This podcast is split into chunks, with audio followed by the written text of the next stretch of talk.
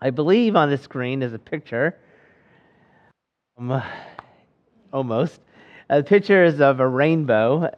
I thought it was a cool rainbow. I took this picture in this city three weeks ago when I was driving home from state. Um, it's a double rainbow, right?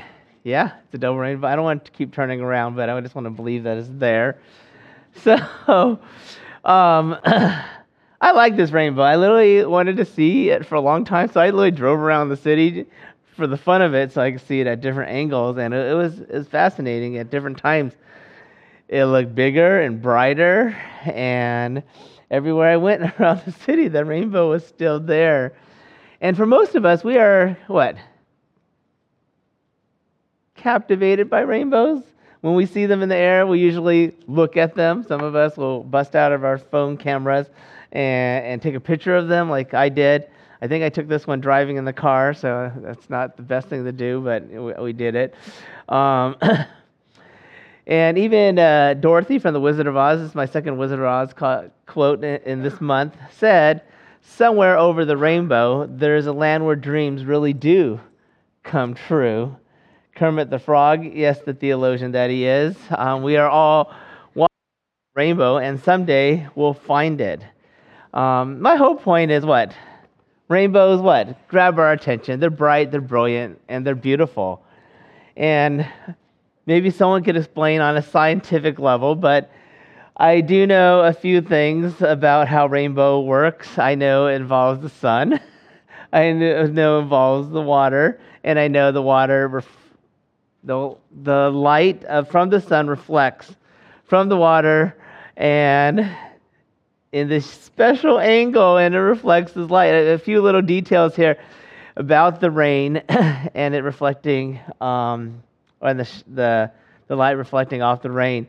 It calls for some, some particularities to happen. If the angle between the reflected light and needs to literally hit, the light needs to hit at an angle, a surface angle that is greater than 48 degrees. And then the light will reflect back um, from the raindrop. Usually, a rainbow is seen when part of the sky is dark and there is rain, and the other part of the sky, there's what? There's sun shining on the other side. And so, for the rainbow to be visible, the sun is behind the observer who is, in effect, facing the rainbow, right? That's how we usually experience seeing a rainbow. So that's a little bit on the rainbow from that angle. Um, about six and a half years ago during Christmas season, Answers in Genesis, they basically finished their um, replica of the ark and they decided to shine a rainbow on it. It makes sense, right? This is a real ark. It's life size. I don't think it could really float in the water, but I'd be curious if it could. Um, but this is um, something I've been mentioning to you guys. Um, not everyone liked the fact that this rainbow, this rainbow lit up this ark. The LGBTQ community was upset because they felt that Answers in Genesis, this Christian apologetic group, stole their logo. They were a little bit upset and they had kind of a hissy fit over it. Um, even though they adopted this logo and symbol back in 1978 when I was five years old. So they rightfully claim the rainbow to be theirs, at least in their mind. But today we are going to learn where the rainbow really came from and we'll, the LGBTQ community will find out they actually stole it from God because He's the one who created and made the rainbow and gave it particular meaning. And so we are going to remind ourselves what that meaning was, what the purpose was, how it fit in in human history. And so, um, so um, I want to just put this down before you that God made the rainbow. He made it as a sign for us today, basically, that he's presently restraining his wrath. We'll just kind of leave it at that, and we'll kind of dig into it more. But as we look at the rainbow, may, as we look at it, we're going to go back to see the original meaning and the true origin of the rainbow from Genesis chapter 9, verses 8 to 17. We're going to look at three features so that we would know the significance of God, significance of God's rainbow, or some people call it the Noahic covenant. So, we're going to look at three, three features today God's unconditional covenant, feature number two, God's undeniable rainbow, and then feature number three is God's unbreakable or unforgettable promise. So, we're going to back up a little bit just because if you just kind of jump in this passage, you're like, how does this fit in? Especially if you haven't been here regularly or if you're not familiar with the book of Genesis. Um, you'll know that in the very beginning, God created the heavens and the earth. Genesis 1 1. God created the world, the universe, the heavens and earth, and everything that is in them. He made a perfect world. And then He created what? Man, Adam and Eve, and they lived in perfect harmony with the animals. Um, and we found out last week that Adam and Eve were most likely vegetarians because sin didn't enter into the world and they, humanity lived, or Adam and Eve lived in harmony with animals at that time. And then we know about 1500 years passed, and basically what? People had more babies. We are now out of the garden because Adam and Eve sinned and rebelled against God, and God said, Yes, you will surely die, and they eventually did, but along with that came with the consequences of sin, and that was basically a heart that is rebellious toward God, um, thus rebellious toward others. and so we see sin increase, and God said, I'm going to wipe out this earth because He's not happy with where humanity has gone, so He sends His great flood. And during that time, what happens? God tells Noah and his family to build an ark, not a boat. And they got on this boat and, excuse me, this ark, and it rescued them for 150 days. That's a long time to be on an ark. And we know last in this last few months that they, Noah and his family, disembarked with all the other animals, setting up last week's message, which was the new world. God reminded them what? To continue to be fruitful and to multiply that um, that hasn't stopped. But he also said that there's a different relationship with the animals. Now, they will not necessarily be in harmony with you. There will be a new dominion, and there will be a fear and dread generally with animals and humans. God sets up a new eating setup. Prior, it was uh, more of a vegetarian diet. Now, meat and animals are included. And then last week, we also saw that God installed the death penalty. And so that's where we're at. And so today we're going to look at 10 verses. As you look at these 10 verses, as Brody read most of them, there's a word that comes up, I believe, seven times in these 10 verses, and it's repeated over and over. Do you guys see it? It's the word covenant. It's the word covenant. Um, this is the very, very, very, very, very first time that this word comes up in this order of scripture up to chapter 9. And so we want to define covenant. There's different types of covenant.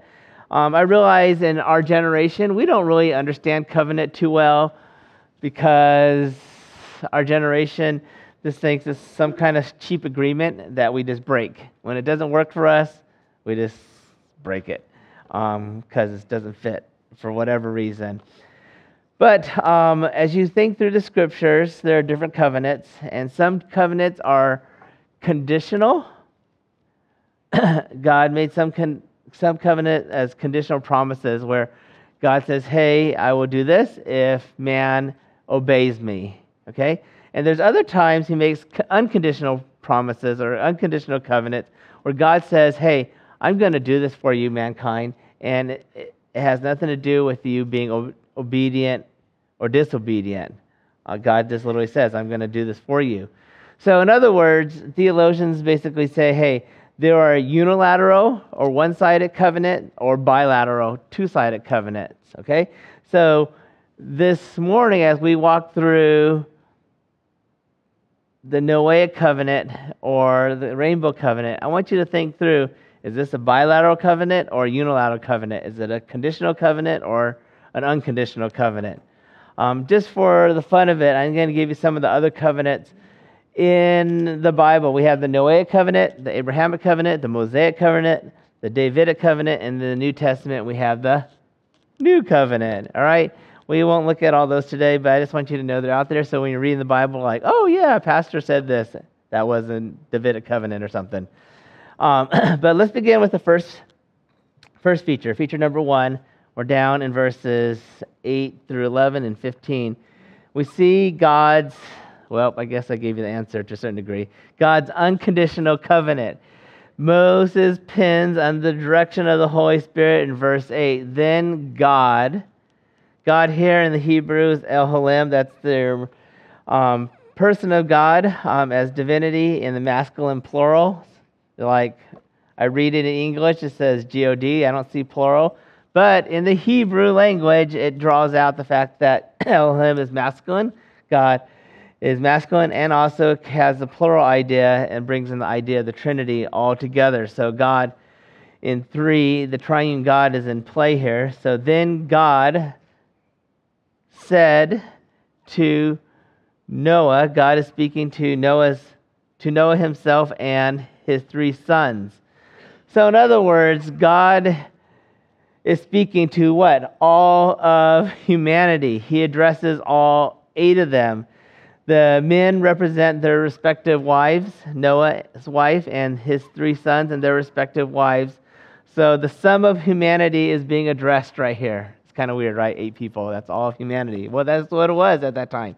All of humanity is being addressed right here. God is speaking directly to this family, actually, four families, um, essentially the whole human race. And he says in verse 9, Behold, God is calling for their undivided attention. He doesn't want them looking at their phones or daydreaming, right? He, he says, Behold. In other words, pay attention. What God's going to say is going to be very precise, very specific, um, inspired language through the Holy Spirit. And God is going to give us what? The rainbow covenant, the Noahic covenant, a very unique feature. And He wants them to pay attention. He wants them to get, not to miss this important um, unconditional covenant right here. And He says this I establish my covenant with you. Who's establishing this covenant? God is establishing this covenant with you and your offsprings after you, and with every living creature that is with you the birds, the livestock, and every beast of the earth with you, as many as came out of the ark. For it is for every beast of the earth. Again, God says in verse 11, I establish my covenant with you. So this is what? A unilateral or bilateral covenant? Unilateral. You guys got it there. God is establishing this covenant. It's a one way covenant. God is saying, hey, I'm making this covenant on behalf of me, myself, God, for you, um, the, the people on this earth, and also, also all living creatures on this earth. And so in verse 11, I'll read this again. I establish my covenant with you that never again shall all flesh be cut off by the water by the waters of the flood and never again shall there be a flood to destroy the earth is this true well since this was written there's never been what another worldwide global flood we've had small localized floods and so what kind of covenant is this and we've answered that. This is a unilateral covenant, it's an unconditional covenant. And these are the key components. And the basis of this covenant being carried through is on the basis of what? God Himself. And God's what? His character. And His character that is what? Worthy to be trusted and praised. And so God is banking on Himself to carry His very own covenant through. Hey, there's no negotiation with man. Um, there's no mutual agreement here. God is simply saying, hey, I'm making this covenant with you. Okay? Um, we see in verse 9 and 11 what I said earlier. It is God who's establishing this covenant. The word establish comes from the Hebrew word kum, C or Q U M, and it means to make firm or to stand, to make solid, um, to make concrete. This is a covenant that's locked, unbreakable, made by God. Um, there's no conditions um, for man to, to follow through with, to validate. Here, it's all based on God. It's an unconditional, unilateral covenant. If you jump down in verse 15, we see that it says here, I, referring to God, I will remember my covenant that is between me and you and every living creature of all flesh. And the water shall never become a flood to destroy all flesh. Okay, so God is literally saying, I will remember. And you might be thinking, does God have memory issues? no, but he's, he's stating it out for the purposes of his hearers so they can understand that God is going to say and make this promise and make this covenant, and he's going to follow through with it. And so, so we looked at the first feature God's made an unconditional, unilateral covenant with humanity and all the animals not to destroy the earth. And we also see a second feature, and that is what? God's undeniable bow or rainbow here. Um, he gives us a reminder and symbol of this covenant that we'll never forget, and we still see and experience today. So we see this in verses 12 to 14 and 16. God is speaking in verse 12. Literally says, God said, and he's addressing all of humanity once again. And so he says here, and God said, This is a sign of the covenant of the covenant that I make between me and you and every living creature that is with you for all future generations. God is giving a sign. He's giving what? A symbol uh, for all successive generations. And he's given us a sign of what? A rainbow. A rainbow. And this um, um, this is not an everlasting covenant in a sense it's eternal, goes beyond this life, but it's everlasting or lasting in the sense of this covenant will be around for all time. Um, what is all time? Well, if you go back to chapter 8, verse 22, for as long as the earth remains, we get the idea there. So that's the duration of this covenant while the earth remains. So, so we know that um, ever since this covenant has been established, um, around 1500 years after creation until now, which I believe is another 4500 years, at least we're using the the genealogy to establish some lines of dating. Um, we get about 6,000 years from now till from then till now, and 4,500 years from this place, point it was uh, spoken and declared till now. Um, and so, as we move specifically to verse 13 and 14, God continues to build this thought. He says, I have set my bow in the clouds. He says, where they're at. And he's saying, This is my bow. This is my rainbow. And it is it shall be a sign of the covenant between what? Me and the earth. He says this over and over. Like God doesn't want us to forget this or miss this. Over and over he says, This is my covenant. Who's it for? And in relationship to the earth. And so it goes on in verse 14. Um, and I want you to see and recognize that we're talking about here is the age of grace. Um, in verse 14, it says, When I bring clouds over the earth, and the bow is seen in the clouds. Again, um, God this over and over. And so this is to remind us what? God is keeping this promise. God is not going to look at humanity like he did before and say, hey, there's lots of humanity. There's a lot more sin. It continues to increase. He's not going to say, I'm going to wipe it out again. Right?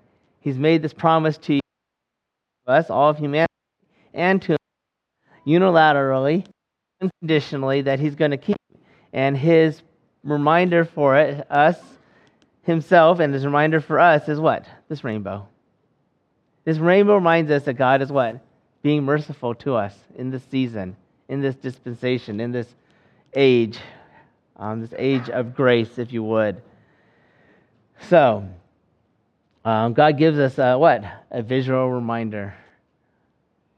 in verse 16, when the bow is in the clouds, I will see it and remember the everlasting covenant between God and every living creature of all the flesh that is on the earth. So it's all there. So every time you look at the rainbow, we're reminded of what?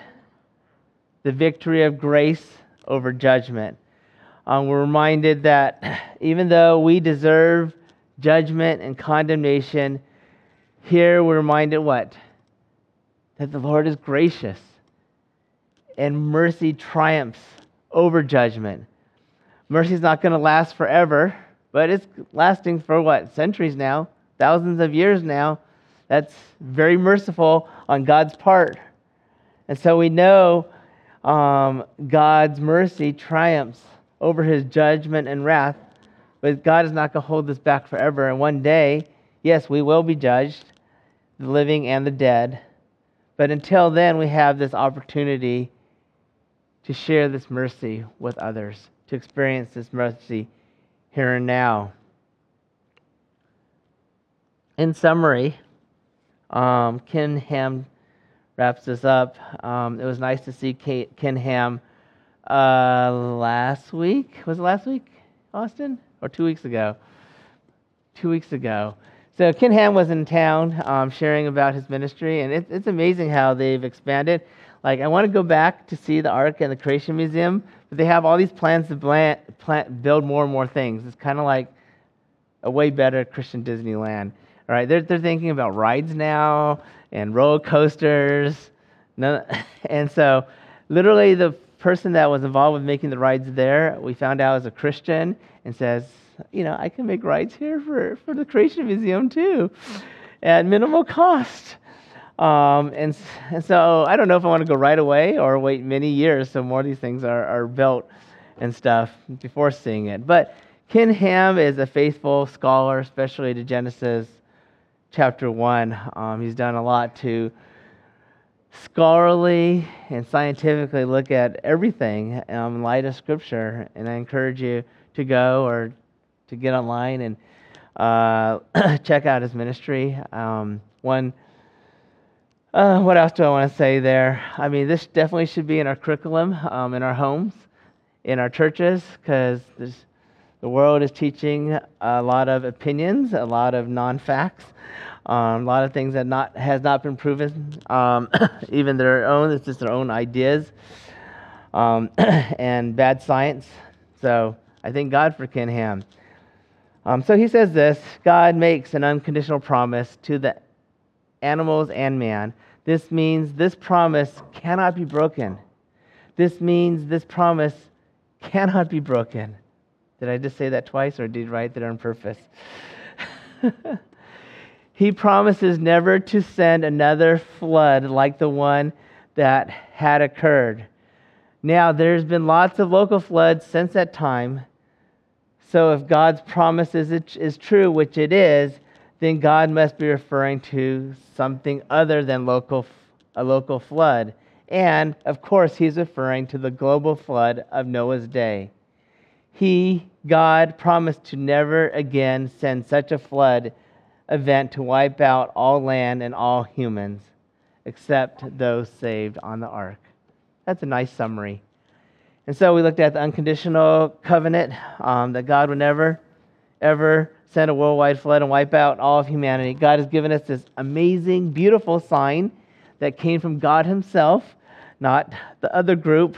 Um, but this sign was to remind us of God's faithfulness, His love, His promise, and the fact that He'll never destroy humanity again with a worldwide flood. And then the last feature is really one verse, verse 17 God's unbreakable or unforgettable promise really directed back to Noah and his family in verse 17. God said to Noah, specifically Noah, to Noah, This is a sign of the covenant I've established between me and all flesh that is on the earth.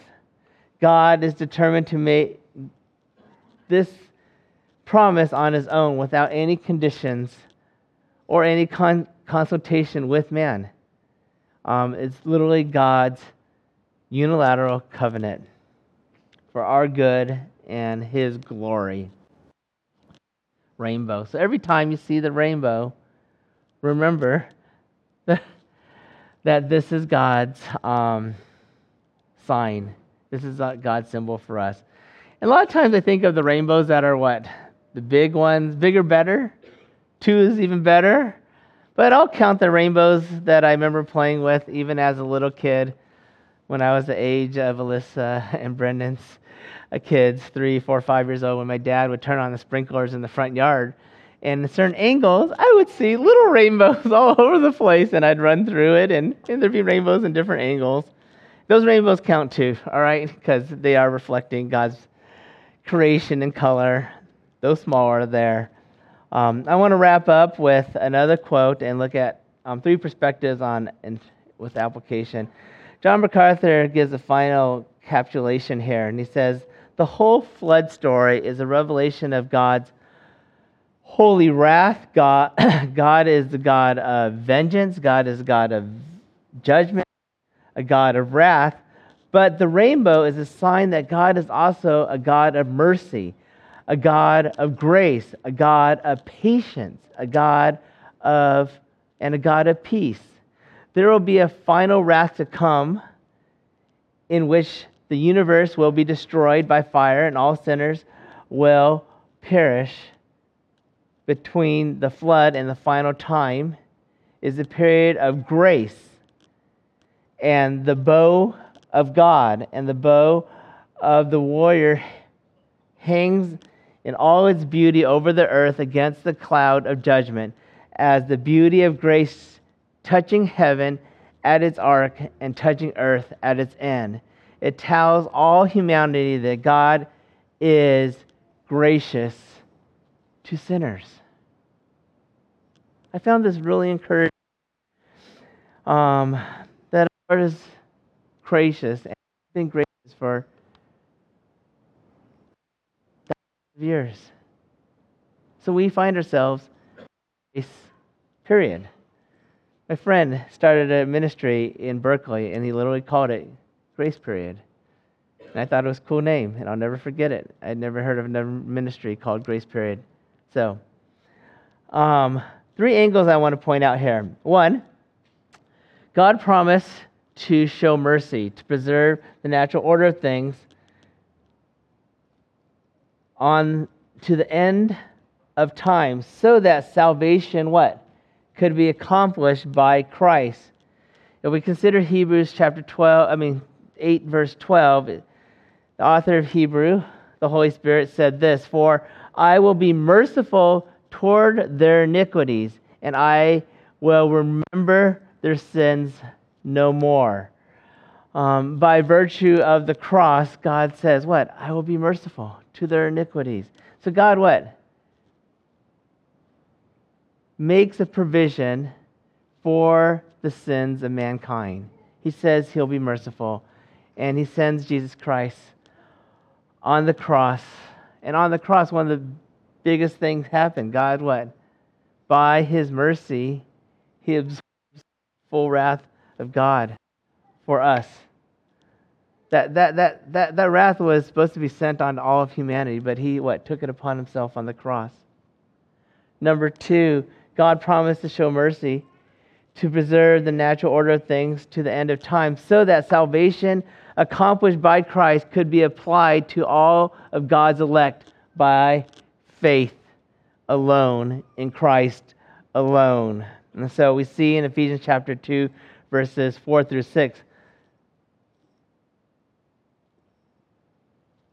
in verse 4 it says but God this is a huge but here because it contrasts the previous verses where what? Man is dead in the trespasses and sins. We were once what? Followers of the prince of the air of peace. Essentially, we're followers of Satan. We are objects of God's wrath. But in verse 4, it says, But God, what? Being what? Rich in mercy. He's rich in mercy. Because of his great love in which he loved us, even when we were dead in our trespasses, God took the initiative. And what did he do? He made us alive together with Christ. By grace you have been saved, and raised up with him and seated with him in the heavenly places in Christ Jesus. And if you jump to verses 8 and 9, you will know that we are saved by faith alone. And so, that's a perspective for us to receive God's grace here today. And for others, understand why God is merciful now. Why this rainbow is a reminder that God is holding his wrath, his judgment. It's so that others would have this opportunity to come to know him during this grace period. It's for believers to take the gospel to the ends of the earth, but it begins with what? Across the pew, across the street, across the cubicle, to your teammates, to the other team, to the referees, to everyone around you. And then, thirdly, God promised to show mercy to preserve the natural order of things to the end of time so that God's people should be sanctified. Um, and there's a lot of areas of sanctification, but one would be in Matthew chapter 5, verse 7. It says, Blessed are the merciful, for they shall receive mercy. For those who have received God's mercy and they've experienced that, the more you've experienced God's mercy and you recognize that, yeah, I should be somewhere else right now, suffering in agony. When you experience the depth of how merciful God was to you, is to you, and continues to be, the more you what? You share and demonstrate and reflect mercy to others.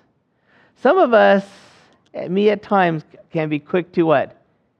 Judge and condemn for a lot of different reasons instead of show mercy. But I want you to see that the Lord is patient and the Lord is merciful. And so he calls us what? To do the same, to show and to share his mercy because he is the merciful one. And as we do that and experience God's mercy in our life, he says, What? One day we shall receive mercy. Mercy from what? The penalty of sin, mercy from, from judgment. And so, um, this is the shortest sermon I've ever preached. I don't know what happened to me. I didn't have enough verses. I'm really done.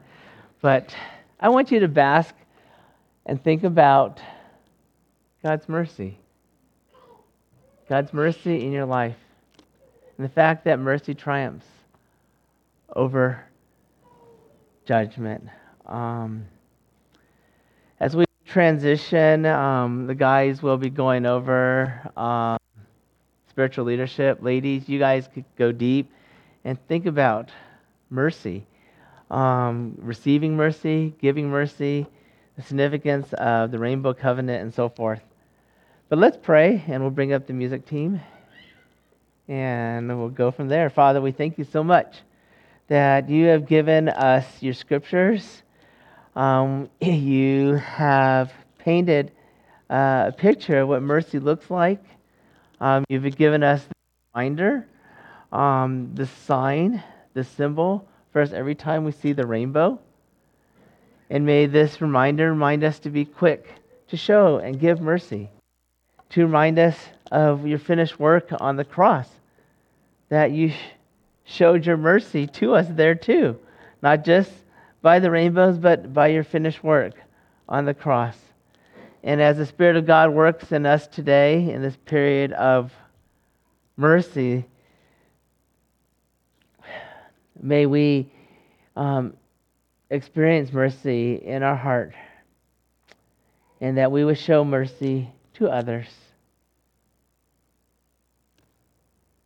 For you are the merciful one, and there are many, millions, billions in this world that need your mercy. So we do think of our neighbors, our relatives, our friends, our coworkers, our teammates, our classmates, and people around the world in third world countries, first and second world countries, countries where there's minimal gospel presence. Lord, that you would allow your mercy to go forth to those places.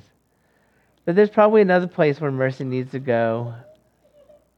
Maybe with one another in our relationships, in your church, um, in other churches, and in our families. Lord, may we reflect the mercy that we have received through the person of Jesus Christ. May we reflect it to others around us. In Jesus' name, amen.